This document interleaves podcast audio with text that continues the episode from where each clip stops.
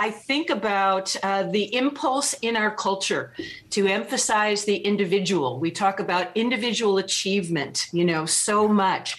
And that's admirable. The spark of a genius to envision a possibility is very exciting. However, in order to bring that uh, idea, that concept to fruition, it it really takes a, a, village. It takes a community. And that's the normal site or situation for creative breakthrough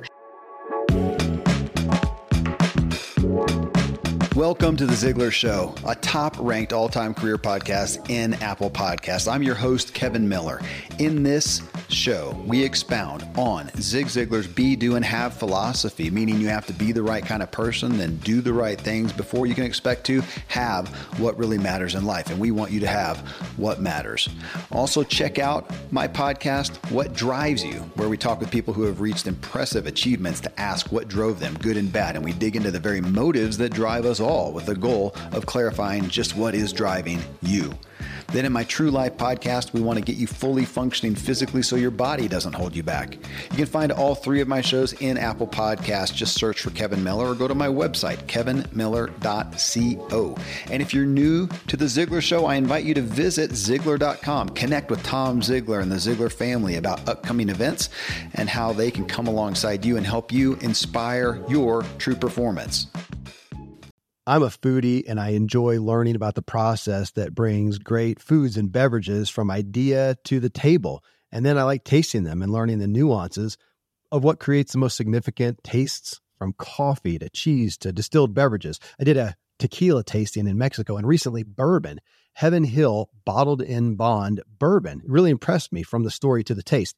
I grew up in Kentucky where horse racing and bourbon are famous, and I got introduced to Heaven Hill bottled in bond bourbon. It's produced by Heaven Hill Distillery, which has been and still remains family owned since 1935. And I'm impressed with the bourbon's ultra rich, smooth taste. And right on the bottle, it states that this bourbon is seven years old, which is actually three times longer than what's required to be certified as bottled in bond. I feel with beverages, the longer the prep, the better the taste. Being a bottled in bond product means it must pass a list of seven requirements that set the standard for this quality bourbon. So look for it at your local store. Heaven Hill reminds you to think wisely and drink wisely. At Evernorth Health Services, we believe costs shouldn't get in the way of life changing care, and we're doing everything in our power to make it possible. Behavioral health solutions that also keep your projections at their best? It's possible. Pharmacy benefits that benefit your bottom line? It's possible. Complex specialty care that cares about your ROI? It's possible. Because we're already doing it all while saving businesses billions. That's Wonder made possible. Learn more at evernorth.com/wonder. Mastermind groups are so popular, but so is dissatisfaction with them.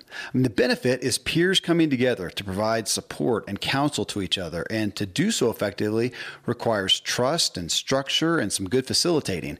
Well, Diana Pavlac Glyer has intimately researched one of the most successful and well known mastermind groups of all time, which interestingly did not at all call and maybe didn't even consider itself as such it was the Inklings. The Inklings are an infamous group of authors who came together in the 1930s. They were headlined by C.S. Lewis and J.R.R. Tolkien, from which we got the Chronicles of Narnia and Lord of the Rings. At face value, they had informal gatherings over 14 years at Magdalen College in Oxford and a local pub. But as Diana uncovers in her book, Bandersnatch, what you'll see is these men were intrinsically involved in each other's work and not only spurred each other on, but actually sparred with each other to make their works the great works that they became at the end. Diana greatly dispels what she refers to as the myth of the solitary genius. The charge and takeaway from this conversation is the opportunity and great benefit we can derive from investing in others' pursuits, but not simply for their reciprocity, but what we directly receive from devoting attention to the endeavors of others, of our peers. I was so convicted by Diana's research and benefit.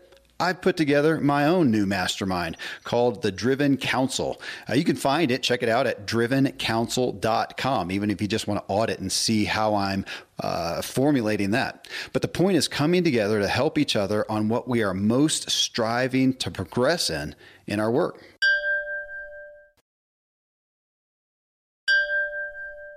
Diana, where I wanted to start off with is actually content I got from you. So I'm going to I'm going to read this. We've all been hurt by the myth of the solitary genius, the false notion that we need to pull ourselves up by our own bootstraps and just work harder to make things happen. The truth, the natural rhythms of innovation and productivity work best when people learn to work together. And I believe that there are seven essential kinds of feedback we all need in order to be successful for the long haul. But that right there, the solitary genius. I mean, my gosh, we've got movies and you know stories uh, about that, and yet here you are showing us these great works that came from great collaboration, and it's uh, it's a stark difference but you see in our culture right now we're you know we're, we're more isolated than ever and i well that's why you're here calling us to what the power and the opportunity of collaboration Yes, absolutely. Thank you so much, Kevin. Um, I think about uh, the impulse in our culture to emphasize the individual. We talk about individual achievement, you know, so much. And that's admirable. The spark of a genius to envision a possibility is very exciting. However, in order to bring that uh, idea, that concept to fruition, it it really takes a, a, village. It takes a community, and that's the normal site or situation for creative breakthrough. And this was a discovery that surprised me, honestly, because like everyone else, I was kind of steeped in this myth of the solitary genius that uh, if there was going to be a breakthrough, if there was going to be an accomplishment, I just had to like try harder, grit my teeth, and press on.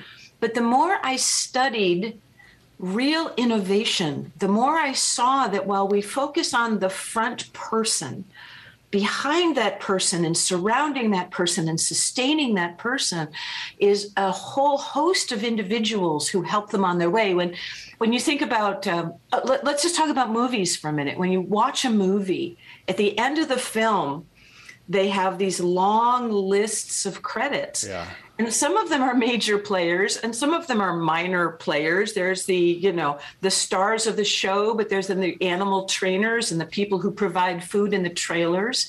But we have a concept for a film that a film is inherently something that people create together and each person playing a part uh, shapes the ultimate uh, product of that. When you look at a book, there's often an acknowledgments page. Yeah. And, you know, uh, Kevin, think about this. How many times have you read in an acknowledgement page somebody saying something like, without these people, this book never would have been possible? We believe it for a movie, but we don't believe it for a book. Yeah. Expand even further, think about things like technological innovations. Think about successful businesses. Think about inventions. Um, uh, Thomas Edison and the light bulb, right? We picture Thomas Edison sitting at his desk, you know, uh, working at that table, experiment after experiment. No, he's part of an entire industry. He's got uh, 50 or 60 guys working round the clock, and he's overseeing all of this expertise.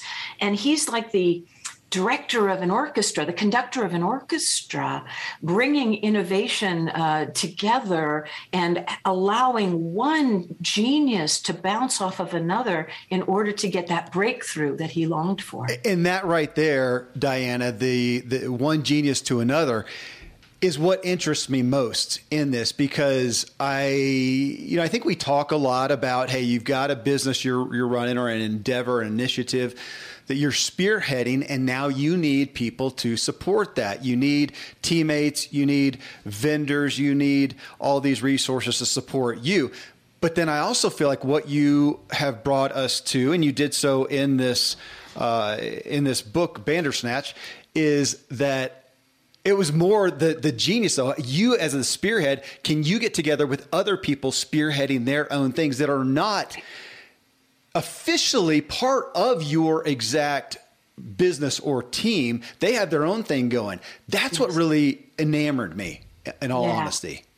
Yeah, that's awesome. And I think that um, C.S. Lewis and J.R.R. Tolkien and their friendship provides such a rich illustration of this of this kind of principle. We need other people to bring out the best in us, and that process is exponential, right? One plus one isn't two when it comes to collaboration. One plus one is 10, right?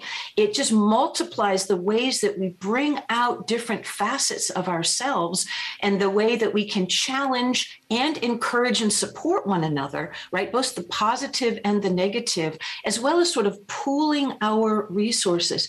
You know, there are two characteristics of great collaborators.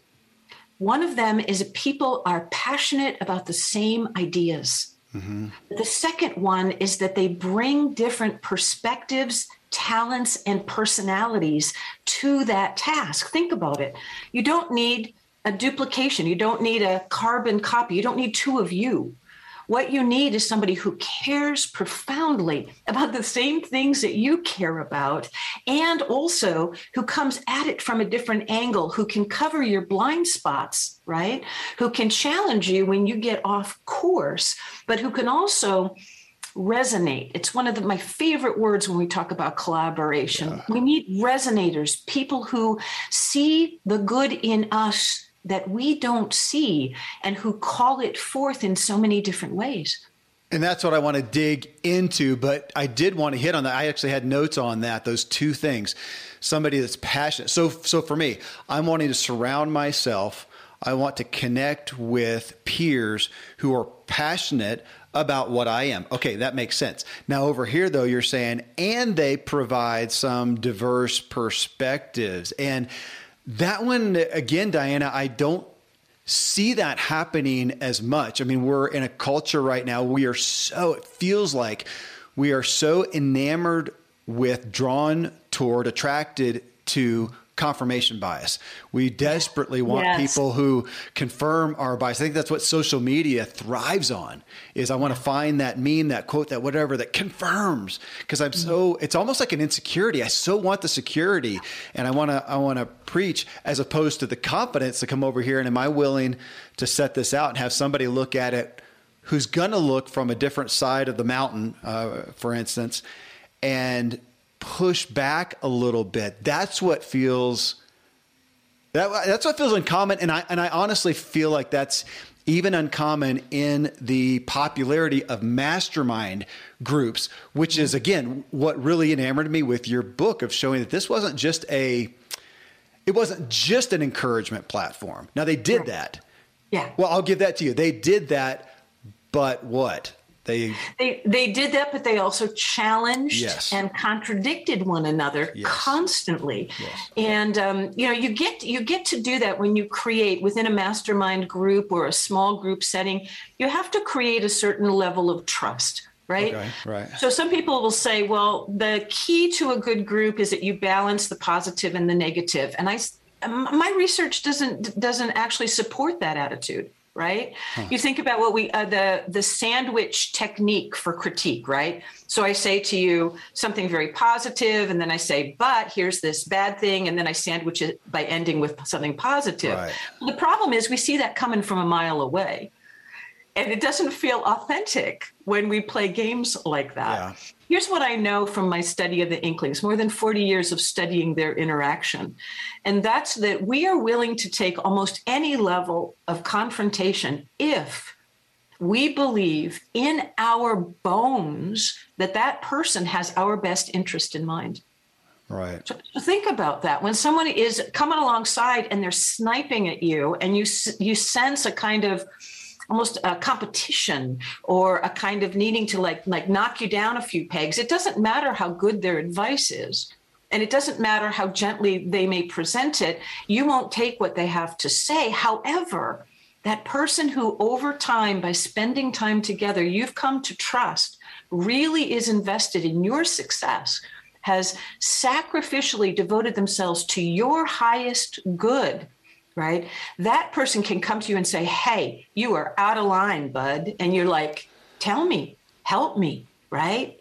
Rescue me.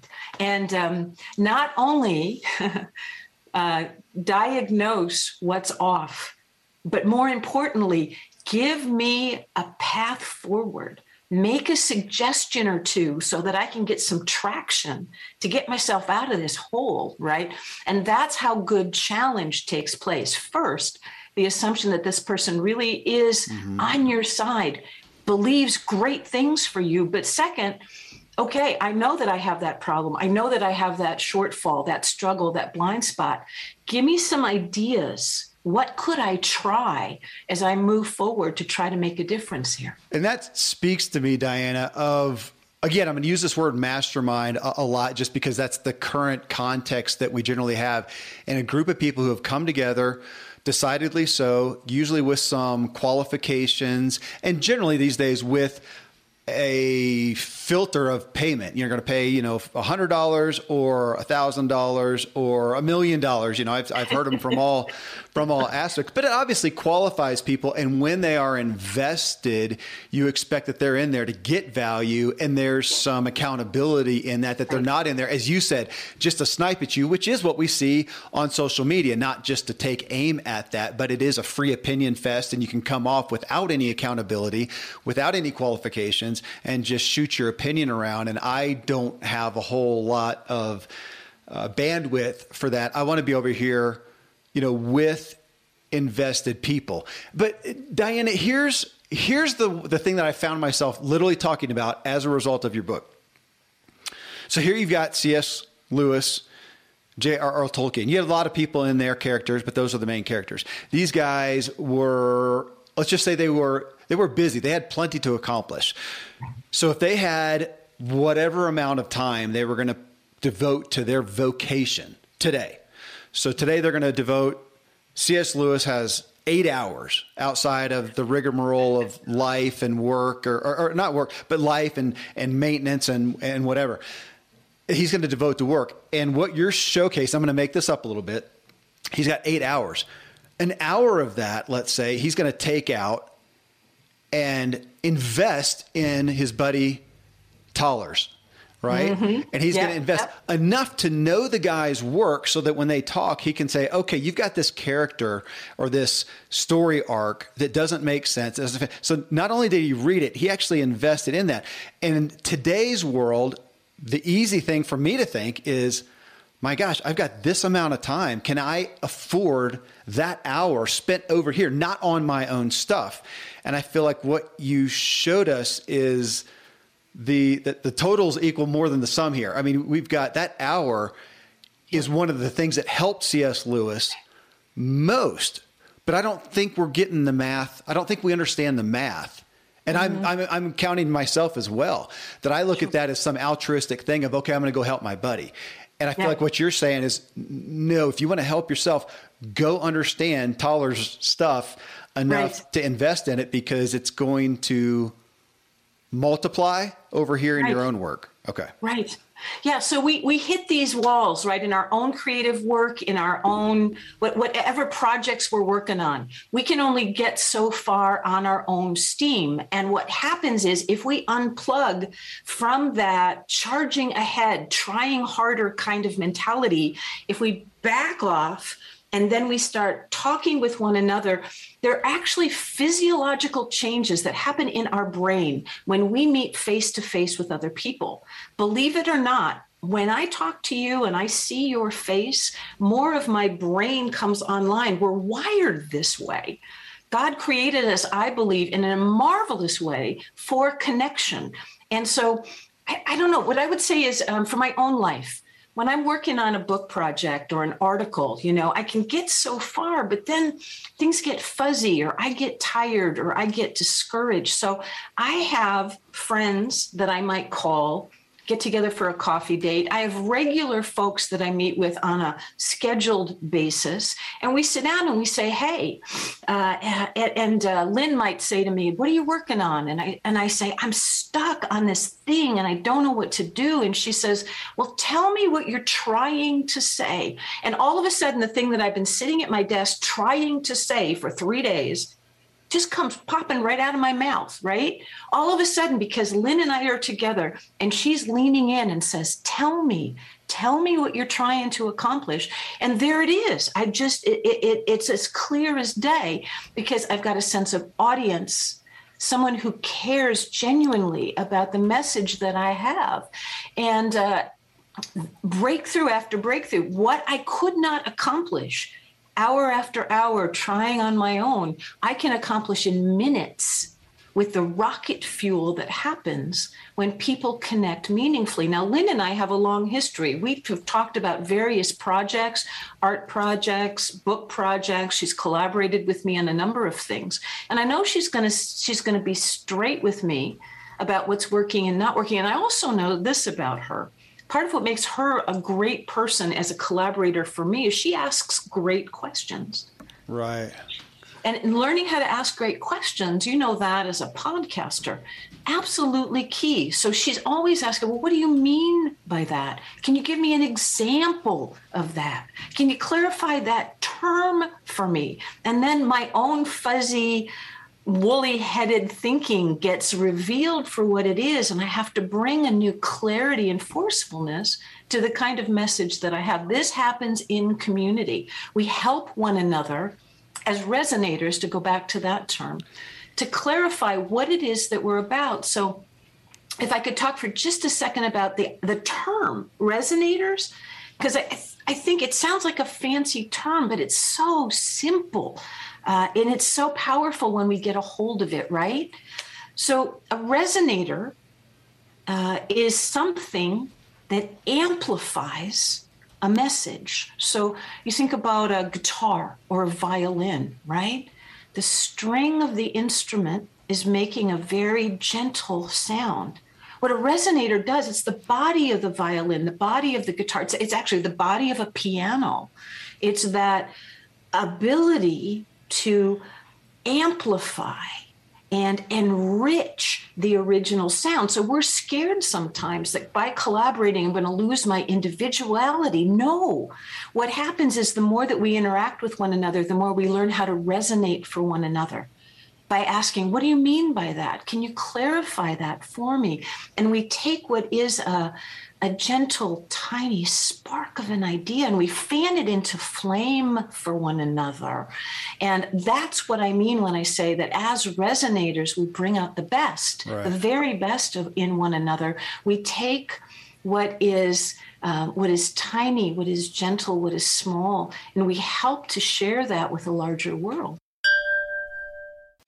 You are listening to The Ziglar Show and this episode with Bandersnatch author Diana Pavlac Glyer. I highly recommend her book. Uh, and if you want to see, again, how I'm positioning my own Inklings type mastermind group, you can check it out at drivencounsel.com.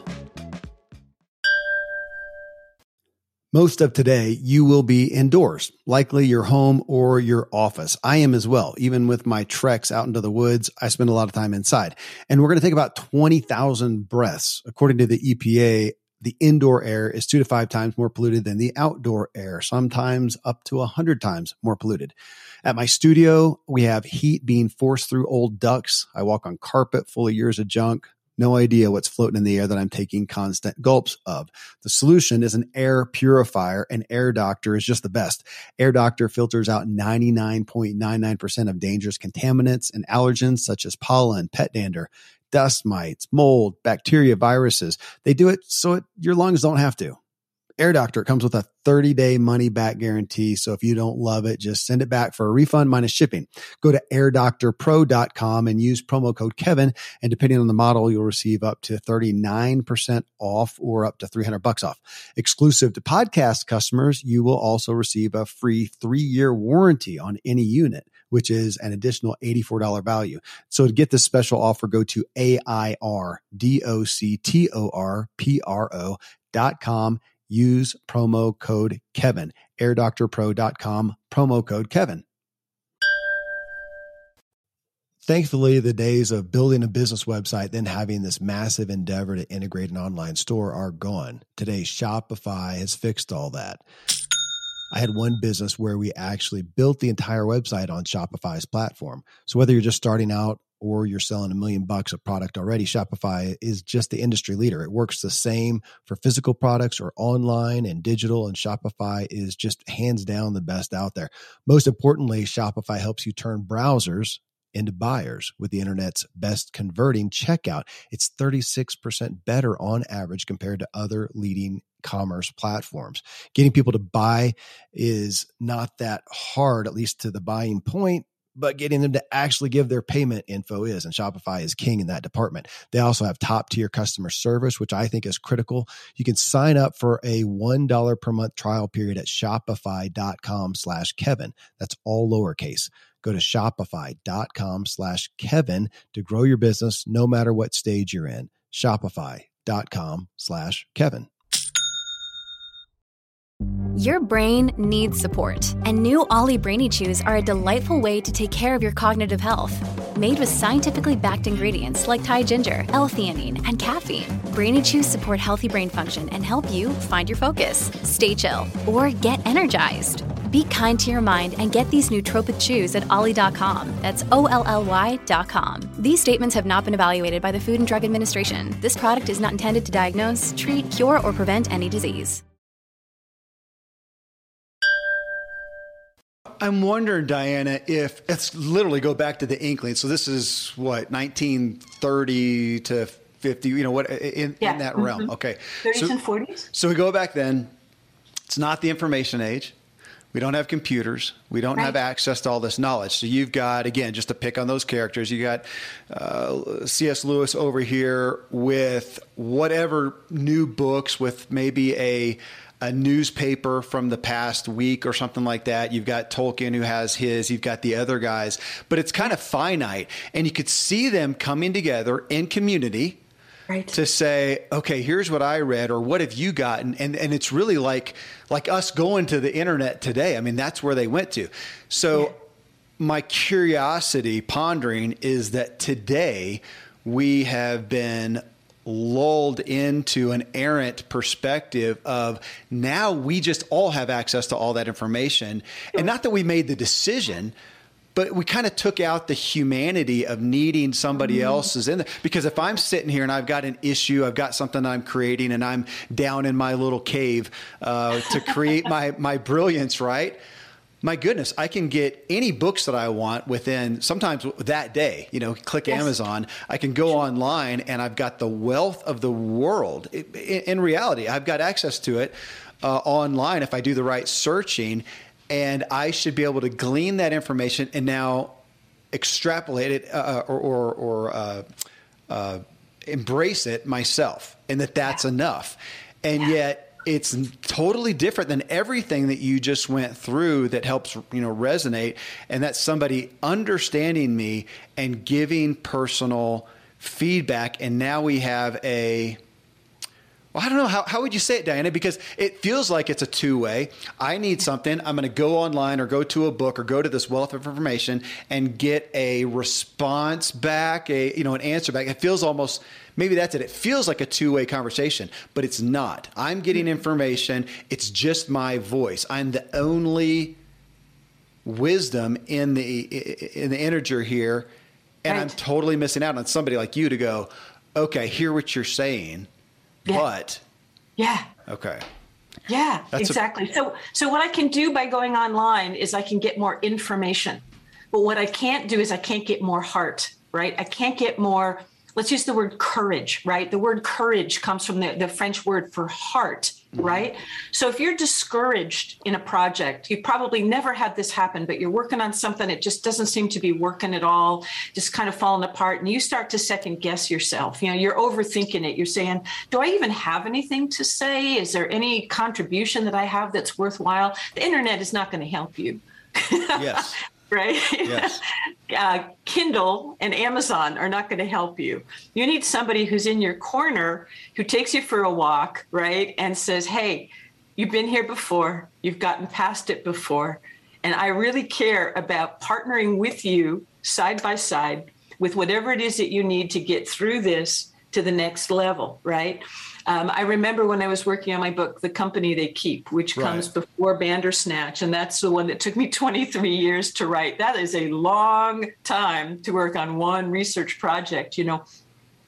And I remember getting so discouraged. Uh, I had publisher after publisher saying there's nothing new to be said about Lewis or Tolkien, and we don't need another book. And I'm like, yeah, but this is going to be different. This is something that people haven't seen before.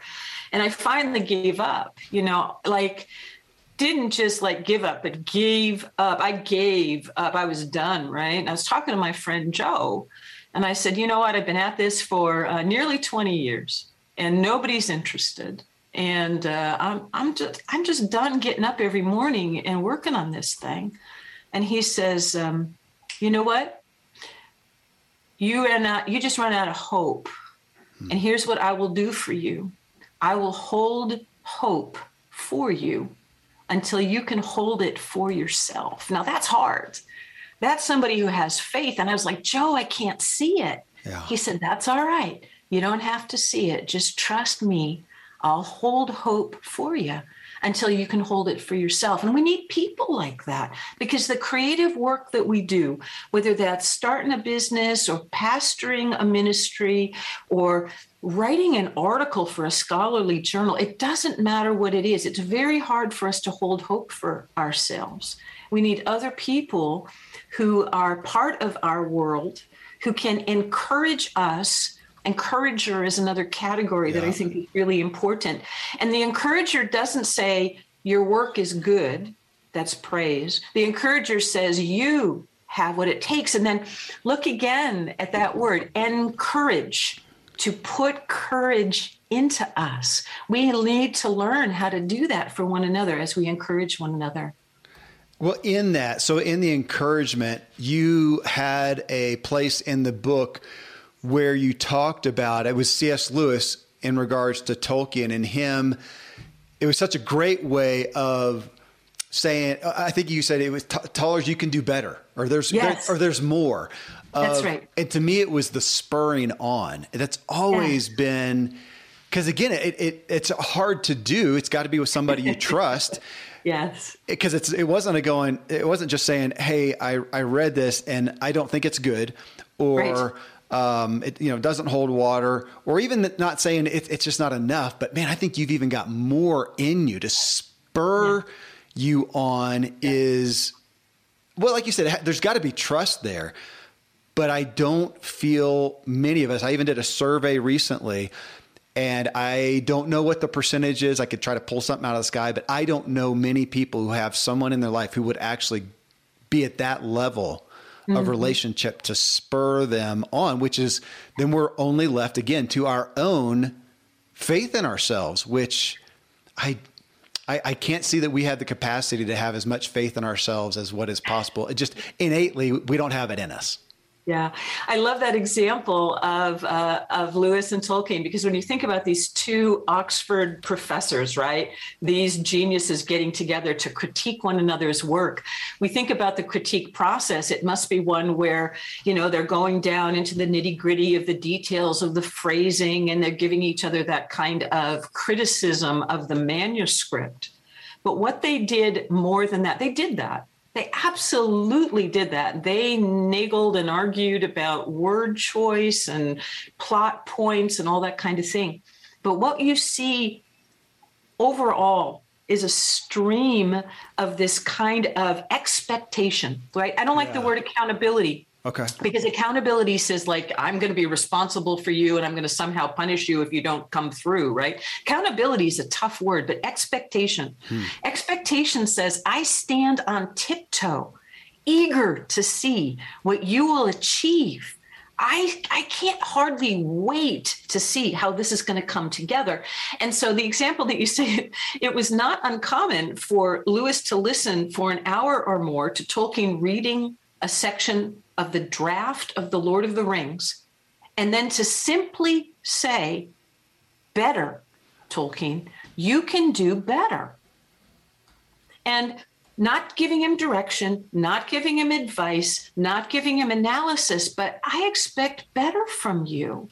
You know, you got more in you, as you say, and to be able to call one another forth in that way, but then to commit to companioning together in the process right? So, okay, I'm going to go back to that manuscript. I'm going to work on that story a little bit more. If I get stuck, can I call you? If I get discouraged, can I text you? Yeah. Um, can I can I learn how to ask for what I need? Can I say, I just need a little bit of hope here. I just need a little bit. Uh, I just need to know if there's anything about this that is working. and if so, what is it? Because I can't see it right now. I just need a little bit of a suggestion about how I might negotiate this particular challenge. Right. So we learn how to ask for what we want. Do I need a resonator? Do I need some encouragement? Do I need a little bit of pressure? Right? Um, the kind of pressure that says, okay, I'm going to call you on Tuesday and just check in to see how are you doing with that? What have you accomplished since we talked last friday? Yeah. Right? I'm just going to check in on you and just let me know how you're doing. Somehow knowing that somebody's waiting can give us so much motivation to refocus our efforts and get things done right? So all of these different roles that people play in our lives. Now one of the mistakes that people make in mastermind groups and other kinds of groups is putting all of their expectation in one basket. I have different friends who are particularly gifted at some of these different things. Right. I know that if I want some detailed editing, I go to my friend Linda. If I want some general encouragement and spiritual counsel, I call Lynn if I want somebody who's going to put that heart, that courage in me, I'm going to call Joe. If I want somebody who's going to like take my manuscript and slam it against the wall and really give me what for with every little mistake I've made, I know who to call for that. So I have to be thinking, what is my circle of support? Right. And how am I smart about identifying the right person for the right task in the right season of a project? And how am I smart about asking for what I want? So think about the seasons of a project, right? So somebody says, I just have this vague notion that I might have what it takes to write a book. Oh my goodness, the vulnerability of that moment, right? What do you want at a time like that? You want that gentle person who's going to say, Whoa, tell me, tell me what you're thinking. You don't want somebody that says, write a book. you know, you, you got to be joking, right. right? You got to pick the right person who's going to, going to nurture at the right time, right? But then there are times, okay, the book is written and you know it's not working. You know that there's something off. You need to give that to your most brutal critic, the person who's going to come at that and who's going to like really tell it to you straight, right? So I'll send an article to someone, I'll say, I don't know what's wrong, right? Hit me and that person will say, well, you know, this, this, this, oh, right, right. But then that key question to get me unstuck. Thank you for that diagnosis. You're ac- absolutely right. Those are problems. What could I try to get out of it? And here's the other thing. Sometimes someone will say, well, this is not this and it needs to be that. And I'll say, well, that's not the project that I'm writing. I can't, I'm not writing that. I'm writing this. Thank you for that feedback. And what I can do now is I can dig deeper to clarify what I was attempting because obviously this person didn't hear what I was saying, right? So even advice, I think about that this from the point of, a, of an author. Even advice, it helps to clarify something about my audience, but it doesn't necessarily mean I have to take the advice. Right. It does give me insight, though, into how people are perceiving or understanding the issue. And that allows me to go back with my own vision and to clarify and to sharpen and to identify my audience in a different way as well. You talking literally, Diana, about your personal circle of friends, and you named off when I need this, I go to this person, need this.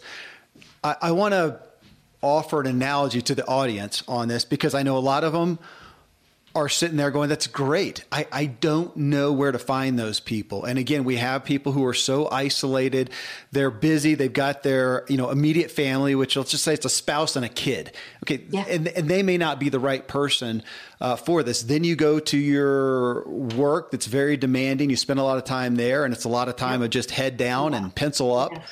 Yep. And you've got people there, and they may not be the right people to collaborate as well. And you're going, I don't know, where do I go find this?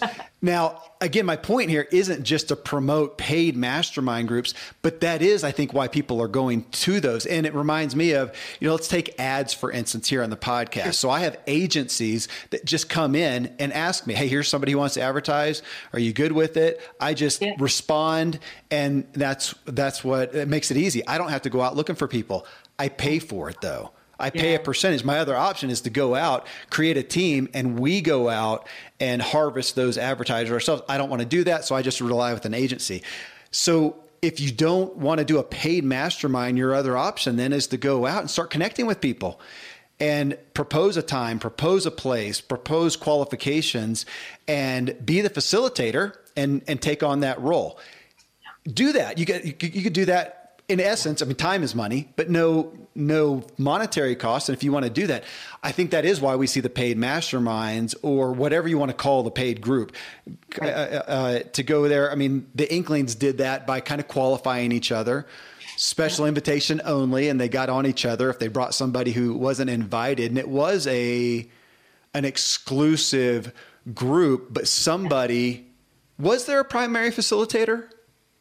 Uh, the different members of the group played different role excuse okay. me the different members of the group played different roles right okay. and so warren lewis was sort of the host he had the kind of like the warm hospitality gift mm-hmm. uh, some people call cs lewis the gatekeeper he kind of had an instinct or an impulse for who's one of the kind of people who's going to enhance our group yeah. you know charles williams is often called the you know the agitator every group needs an agitator somebody who tests the boundaries a little bit and keeps the energy energy flowing, right? And that people really kind of bounce off of. He, he um, uh, and Charles Williams was really great at that. So he was he was pretty radical.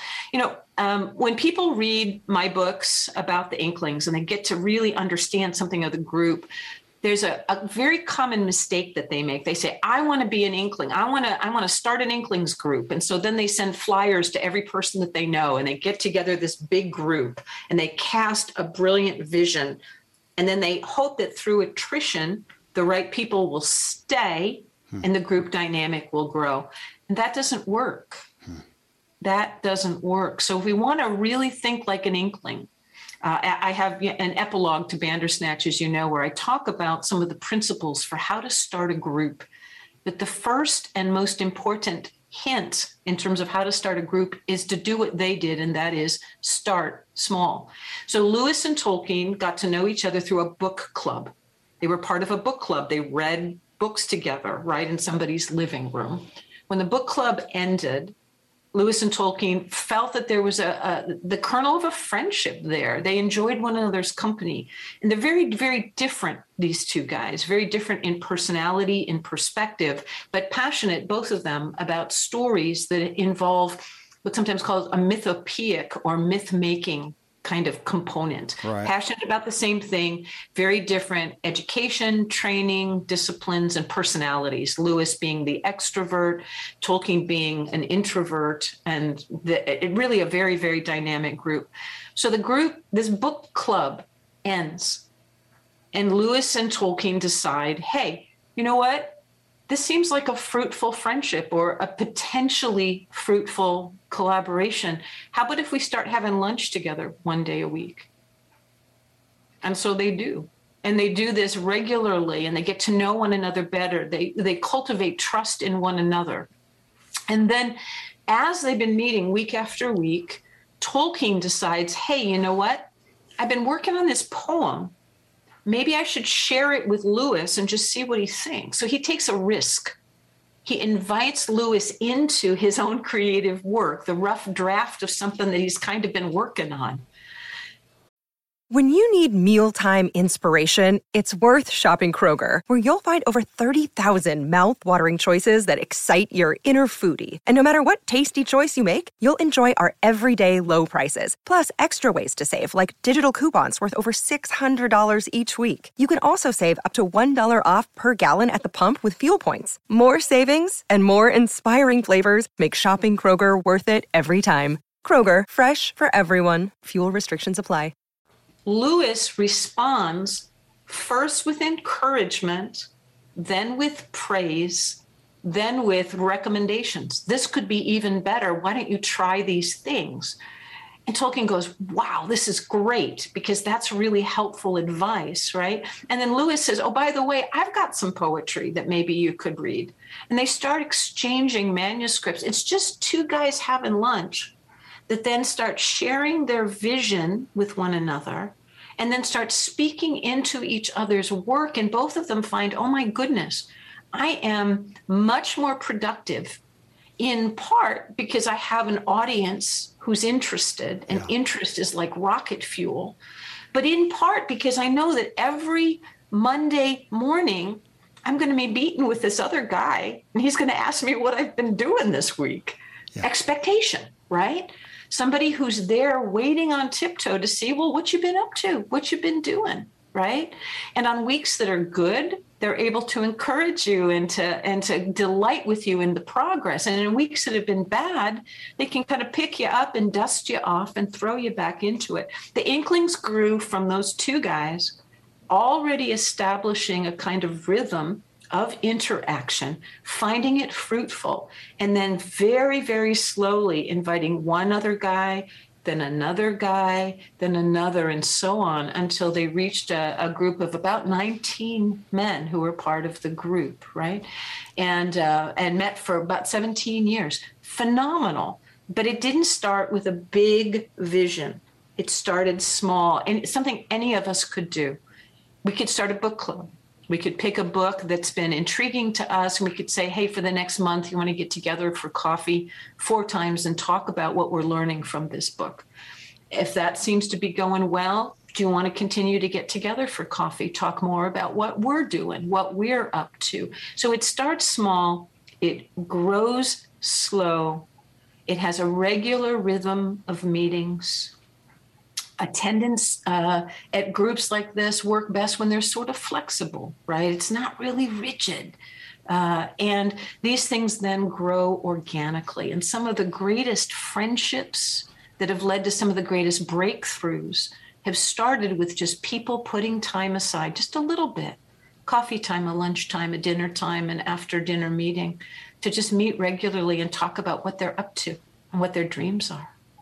To some of what you're talking about now the inklings these are guys writing books. And in that i can see that they don't necessarily feel competitive from a marketplace. Like oh my gosh if i help so and so sell a, a, million books maybe those people won't now buy my book. I don't think that, that that doesn't we don't tend to relate that. But if we're looking at our professions, our careers, our businesses, the thought of coming together, if we were really to come together in at least one group that was really, let's say that I own a service industry. Heck, let's say I own a carpet cleaning business. I mean, where's my best counsel going to come from? To a degree, other carpet cleaners.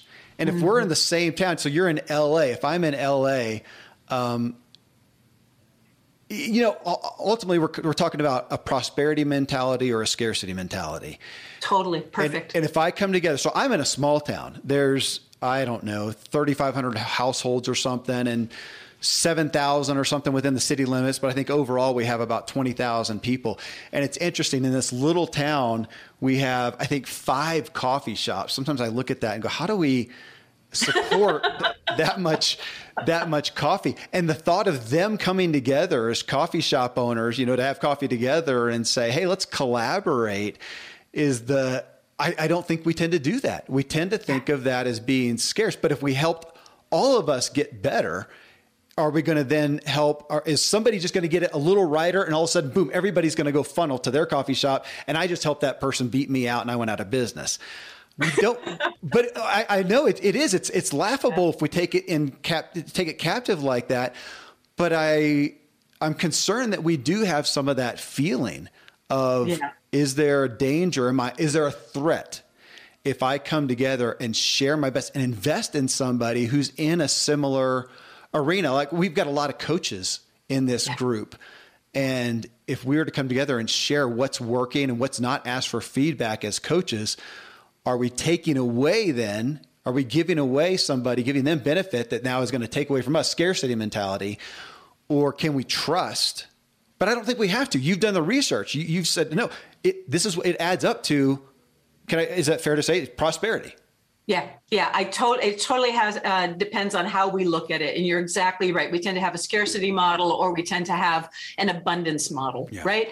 And so, with your example of the coffee shop owners, you know, owning a business is hard and it's lonesome and it's frustrating, and sometimes it's just stinking terrifying. So the impulse might be for someone to say, hey, how about if I got the whole circuit of the five coffee shop owners together and we did a thing, right? Mm-mm-mm-mm. Remember, start small. So, which one of those other coffee shop owners is has a business model and a value system most similar to yours, and who comes at it from a different point of view? Maybe they're a different age, right? that could be really powerful. If I'm an older, more seasoned business owner, there's a young upstart in my neighborhood. Maybe we need each other mm-hmm. because that brings a brand new perspective. And maybe I just say, hey, I'd like to get to know you better. I'd like to understand your business better. And I'd like to help just, you know, kind of um, uh, just let's start talking about what might be possible, what we can learn from each other, right? So you get together and you, and you kind of decide there's a good energy here it's synergistic, right? We learn from each other. We're energized by this time, right? The, the sure sign of a successful partnership whether that's two people or a larger group, the sure sign of success is you leave there and you feel like you could fly. You have possibilities that you never imagined. You feel energized and excited and equipped to do the next thing on your plate. So you get together just the two of you and you say, well, this is this is kind of how I see my little niche, and this is how maybe yours is. And what about trying this? And I found this, and here's this supplier, and you know, you start maybe sharing some resources. You do that slowly and you see how it goes. Um, is it something that then starts tending toward exploitation? Mm. Or is it something then that tends toward greater fruitfulness and greater success for both, right? And you say, wow, that's, um, you know, this is really going in a good direction. How about we invite one more person and see whether that helps or it hurts. And you just try it out. Hey, you know, a couple of us are getting together for coffee. You want to join us one time? And you just kind of, you just slowly, and then you say, no, no, that person has a different kind of vision. That person has a different kind of energy, not a good fit. So we'll go back to just the two of us. And then maybe we find out, okay, there's, in addition to the two, uh, you know, coffee shops, there's also a restaurant owner who seems to be sort of on the same page in yeah. terms of our value system, right? Maybe we should like get them into this. So you start with these small little clusters, you grow slowly, and that can make all the difference, right? Then everyone isn't kind of paddling their own boat yeah. We get other people who are working together that make our burden lighter, right? Scripture talks sometimes about the idea of bearing one another's burdens. And I believe that can be a very practical thing, you know, as we think about what are the tasks that energize you but drain me. How about if you do more of the things that bring you joy? I do more of the things that bring me joy. And by working together, the burden becomes lighter. But there's also that I almost want to call it magic that happens when we find another person who understands what we're going through yeah. who can i who, who you know we say this is what happened this week and they go yeah i have so been there. I get it right? That's that resonator. I get it. I've been there you know? And it's not so much about advice in that case although advice is terrific but fundamentally we are hardwired for connection, for people who hear our hearts and who just are able to kind of um, be with us in the midst of good times and hard times. We need each other. And the impulse of this culture to divide and isolate us is so counterproductive to how we're designed. There you go, friends. Diana Pavlac Glyer, author of Bandersnatch. Uh, I had more to discuss with her, so we recorded a part two session together, which you can find in Ziglar Show episode 941. Uh, and once again, I invite you to see what I put together in the flavor of the Inklings at drivencounsel.com. Coming up in episode 940, Tom Ziglar and I take a well known quote by Napoleon Hill. Uh, we take it to task actually, in regards to him saying we have absolute control over our thoughts. We have emotions and feelings we can't control, and they often become our thoughts. The hope is we can be working out to be more in control of our thoughts, but it's a long and difficult process. This is the essence of the show. Till then, thank you as always for letting me walk with you as we inspire our true performance together.